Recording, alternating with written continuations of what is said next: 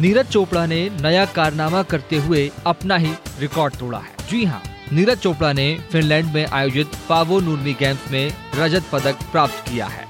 उन्होंने नवासी दशमलव तीन शून्य मीटर की थ्रो रिकॉर्ड करने के बाद सत्यासी दशमलव पाँच आठ मीटर के अपने पिछले राष्ट्रीय रिकॉर्ड को बेहतर बनाते हुए एक नया राष्ट्रीय रिकॉर्ड बनाया है। पावो नूर्मी गेम्स, जो गर्मियों में फिनलैंड की शीर्ष ट्रैक और फ़ील्ड प्रतियोगिता है और उन्नीस से हर साल आयोजित की जाती है।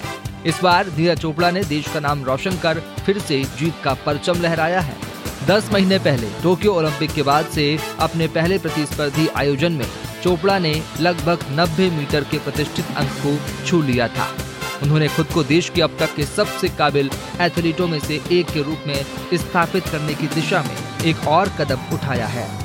नीरज चोपड़ा का इससे पहले राष्ट्रीय रिकॉर्ड अठासी दशमलव शून्य सात मीटर था, जो उन्होंने पिछले साल मार्च में पटियाला में बनाया था।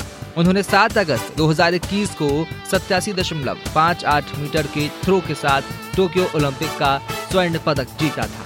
फिनलैंड के 25 वर्षीय ओलिवर हेलेंडर, जिनका व्यक्तित्व सर्वश्रेष्ठ अठासी दशमलव शून्य दो मीटर और सीज़न का सर्वश्रेष्ठ अस्सी दशमलव तीन छह मीटर है नवासी दशमलव आठ तीन मीटर के सर्वश्रेष्ठ थ्रो के साथ पावो नूर्मी गेम्स में स्वर्ण विजेता बने हैं। चोपड़ा का नवासी दशमलव तीन शून्य मीटर का यह प्रयास उन्हें वर्ल्ड सीज़न लीडर्स लिस्ट में पाँचवें स्थान पर ले जाएगा। नीरज चोपड़ा लगातार अपनी गेम को बेहतर बनाते हुए सभी रिकॉर्ड तोड़कर भारत को गौरवान्वित कर रहे हैं। ऐसी ही रोचक खबरों के लिए सुनते रहिए पॉडकास्ट 24 आवाज़ सबकी।